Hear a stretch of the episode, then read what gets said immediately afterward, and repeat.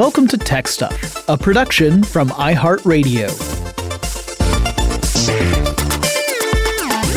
Hey there, and welcome to Tech Stuff. I'm your host, Jonathan Strickland. I'm an executive producer with iHeartRadio, and I love all things tech. And it is time for the tech news for Thursday, March 4th, 2021. And before I begin, I want to address something from the news episode I published earlier this week. I talked about how the social network Gab, known for housing a lot of far-right users, became the target of hackers.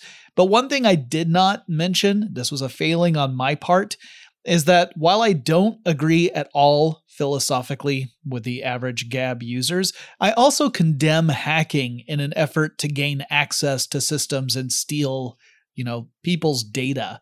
I think intrusion experts are important. They can help companies discover and patch security vulnerabilities.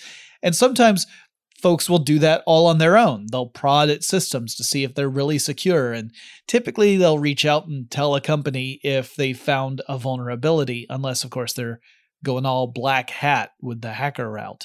But this was a case of someone scraping data off of Gab's systems and then sharing that data externally. And while I might vehemently disagree with the general political viewpoint over at Gab, I also don't condone stealing data. Anyway, no one told me to say any of that. In fact, no one's even brought it up. Maybe I'm just being, overreactive or whatever, but it occurred to me after that show went live that I really should say something about it, as I think it's really the ethical thing to do. Okay, let's get on to the news. Our first story falls into the category of irony. The U.S. Court of Appeals for the Federal Circuit has found in favor, at least partly, of a German company called Bitmanagement regarding the company's claim that the U.S. Navy copied software from Bitmanagement without permission.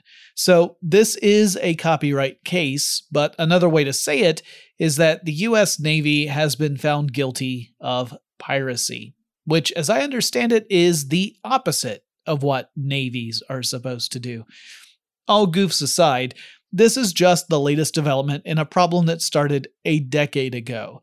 The U.S. Navy purchased software called BS Contact, which is a virtual reality suite from Bitmanagement. Actually, they went through a third-party company, and then the Navy copied that software onto its internal network, but according to Bitmanagement, the purchase of the software did not include a license for the Navy to do that. The Navy ended up installing the software on more than 500,000 computers. The company filed suit against the Navy in 2016 on the matter, demanding that the Navy pay for all those copies, which amounts to hundreds of millions of dollars. So why did it take so long for the case to reach its current status? Well, a big part of the problem is that the Navy was working with a third-party retailer that acted kind of like a go-between, and it meant that Navy officials actually believed that they did have the permission to copy the software, while Bitmanagement maintains the Navy did not, in fact, have that permission. Now, the initial court case found in favor of the U.S. Navy against Bitmanagement, but then Bitmanagement appealed the matter.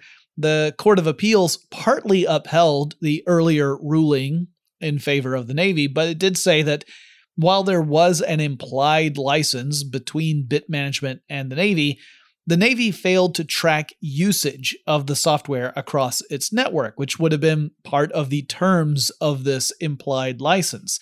As such, the Navy is liable for copyright infringement. Now the case will go back to federal claims court to decide what damages should be paid to Bitmanagement, and for its part, Bitmanagement says those damages should be somewhere in the neighborhood of $500 million. Yikes. At Microsoft's virtual event Ignite, the company unveiled a cloud-based platform for software developers interested in making applications that incorporate mixed reality. And just in case that phrase doesn't mean anything to you, mixed reality is sort of a spectrum of experiences that includes stuff like virtual reality, where the majority of what a user experiences through their senses comes courtesy of a computer, so the stuff you see and hear are all computer-generated, to augmented reality, which involves enhancing our perception of the world around us by incorporating digital experiences on top of or integrated with that world around us. So while mesh sounds promising and it could lead to some really interesting implementations of mixed reality, software engineer and technical fellow, that's, by the way, a title, not a description, Alex Kipman said that the HoloLens, that's the mixed reality headset from Microsoft, won't be hitting consumer shelves anytime in the immediate future. Kipman said that the HoloLens has a way to go before it is in a form factor that consumers will really appreciate and enjoy. And I think that's actually a really refreshing thing to hear. I've never used a HoloLens myself. I understand the experience is really compelling. It's really interesting. However, the headsets right now are a little bulky. They can become uncomfortable after you wear them for a bit. And Kipman's point is that a consumer product really needs to be, quote, comfortable enough and immersive enough and socially acceptable enough, end quote, and that the HoloLens just isn't there yet. For that reason, the HoloLens market is still aimed at businesses rather than, the general consumer. The company Brave, which makes a web browser that focuses on user privacy, has announced that it has acquired a search engine. That search engine is called Tailcat, which in itself is the product of a similarly privacy-focused company called Clicks. But Clicks actually called it quits in April of last year in the wake of the pandemic, citing fundraising problems as being one of the big reasons the company had to shut down.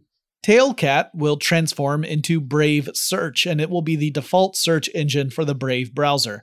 Now, I have to admit, I had not heard of Brave before reading up on the news this week, but there are around 25 million active Brave users, according to the Register. Brave blocks website trackers and ads, but it also has its own ad network, which has prompted some critics to question the ethics behind the company's revenue model. I'm going to have to look into this in a more thorough manner and do maybe a full episode about Brave, because I find it interesting, and their approach does seem to be a bit complicated. Now, it wouldn't be a news episode in 2021 if we didn't spend a little time talking about social networking platforms and their contribution to misinformation and radicalization. So first up is YouTube, which has once again suspended lawyer and former politician Rudy Giuliani's account. This makes it suspension number 2 in as many months. The ban will last for 2 weeks, during which time Giuliani will not be allowed to upload new videos to his channel. And you might ask, what was the reasoning behind this ban? Well, it was technically twofold. According to a YouTube spokesperson, quote, "We removed content from Rudy W. Giuliani channel for violating our sale of regulated goods policy, which prohibits content facilitating the use of nicotine, and our presidential election integrity policy," end quote. Now, if Giuliani gets a third strike within 90 days of this ban being lifted, his channel will get a permanent ban. Giuliani has spent a lot of time undermining the results of the 2020 U.S. election, saying repeatedly that there was widespread fraud without, providing any actual evidence that such fraud happened. In fact, he's been reprimanded for that very thing multiple times in multiple courts. And in semi-related news, Wired ran a story titled "TikTok Played a Key Role in MAGA Radicalization," MAGA being Make America Great Again. And they pointed out that while a lot of the public's focus on the subject of radicalization and extremism has been on platforms like Facebook, Twitter, and Parler, or Parler if you prefer, TikTok has mostly been overlooked. And Cameron Hickey, the author of the piece, makes the point that TikTok has way more active users than Parler ever did, and that radicalizing content on TikTok often falls into a categorization that makes it tricky for TikTok to actually moderate the content, simply because TikTok hasn't really formulated policies that really cover that type of messaging. And the meme-generating culture at TikTok also means that these types of messages get augmented as more and more people interact with them and add to them and share them. It's also a reminder that in a world where people are more isolated than they usually are, technological radicalization is playing a much larger role than it previously did. And since I mentioned Parler, last month the company filed an antitrust lawsuit against Amazon after Amazon Web Services, or AWS, gave Parler the boot, kicked him off the servers. This made the website homeless for a short time until it found new hosting services. The court ruled that Parler needed to file an amended complaint by February 16th, which Parler failed to do. It got a deadline extension, which ended on Tuesday, March 2nd, and they still didn't have an amended complaint. Instead, they withdrew the lawsuit, though they did file a different lawsuit against Amazon in the state of Washington, claiming defamation and breach of contract. Whether this suit will fare better remains to be seen. In the meantime, Parler is still banned from both the iOS and Android app stores, so there's no Parler app for those platforms, though users can still visit the web-based version of the site. The iOS app version of Netflix now has a feature called Fast Laughs, and as the name suggests, this feature delivers short videos of comedic content to the viewer, with some lasting as little as 15 seconds. So you get in, you get your joke, and you get out, as they say. Clips come from movies, television series, and comedy specials, and it includes a way for users to share their favorites with their friends, assuming their friends are also Netflix subscribers.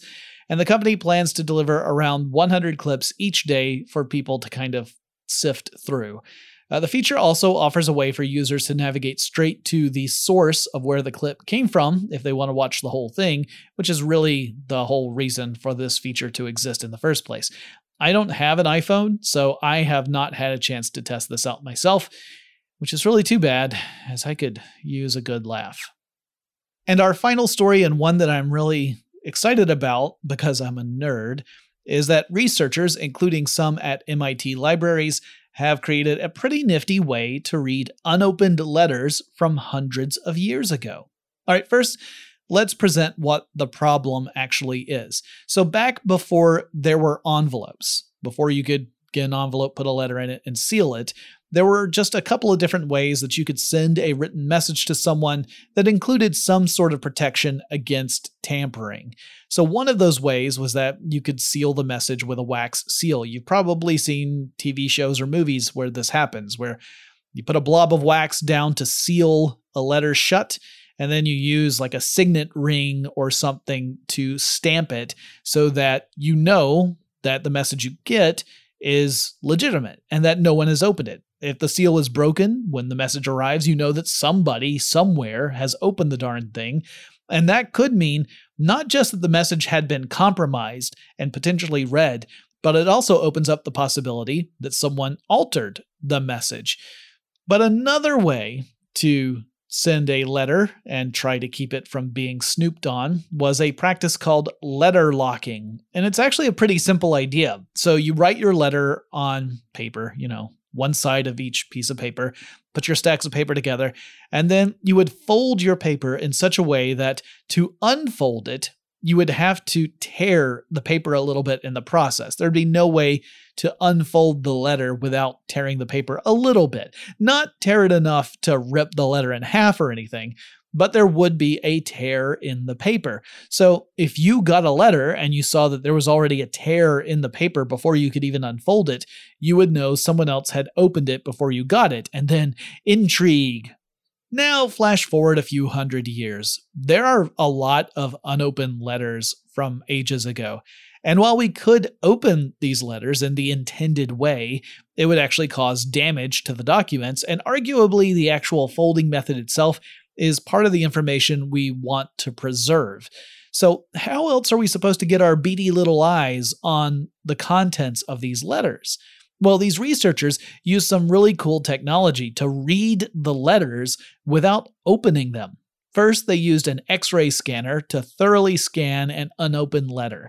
And the scanner, which was designed to be used in dentistry, would create a three-dimensional X-ray scan of the letter, which included where ink was on the surface of the paper and where the folds were. Then, using a custom-built algorithm, the team had a computer virtually unfold this three-dimensional model into a two-dimensional reconstruction of the original letter. They were virtually unfolding the scan of the letter, at which point they could actually read it. And that whole process is so amazingly cool to me. It's a really nifty way to engineer around a tricky problem. Now, beyond that, I could see this general sort of approach being used to develop strategies for other types of machine learning and automated systems. Creating sets of rules so that machines, like computers and robots, can achieve a task is a big part of artificial intelligence. And while this application might have limited uses in its current form, you could see how a similar approach might be used to create a rule set for a robot when, say, it encounters a door. We humans typically know how to open doors, though I have to admit I'm pretty good at pushing on pull doors and vice versa. But robots find it all much more tricky, particularly because we have a lot of different kinds of doors with different ways to open them. Anyway, I thought this story was particularly interesting, and besides, I'm a medievalist at heart, so it had to go in. And that wraps up the news for Thursday, March 4th, 2021. If you have suggestions for topics I should cover on Tech Stuff, please let me know. Reach out on Twitter. The handle is TechStuffHSW, and I'll talk to you again really soon.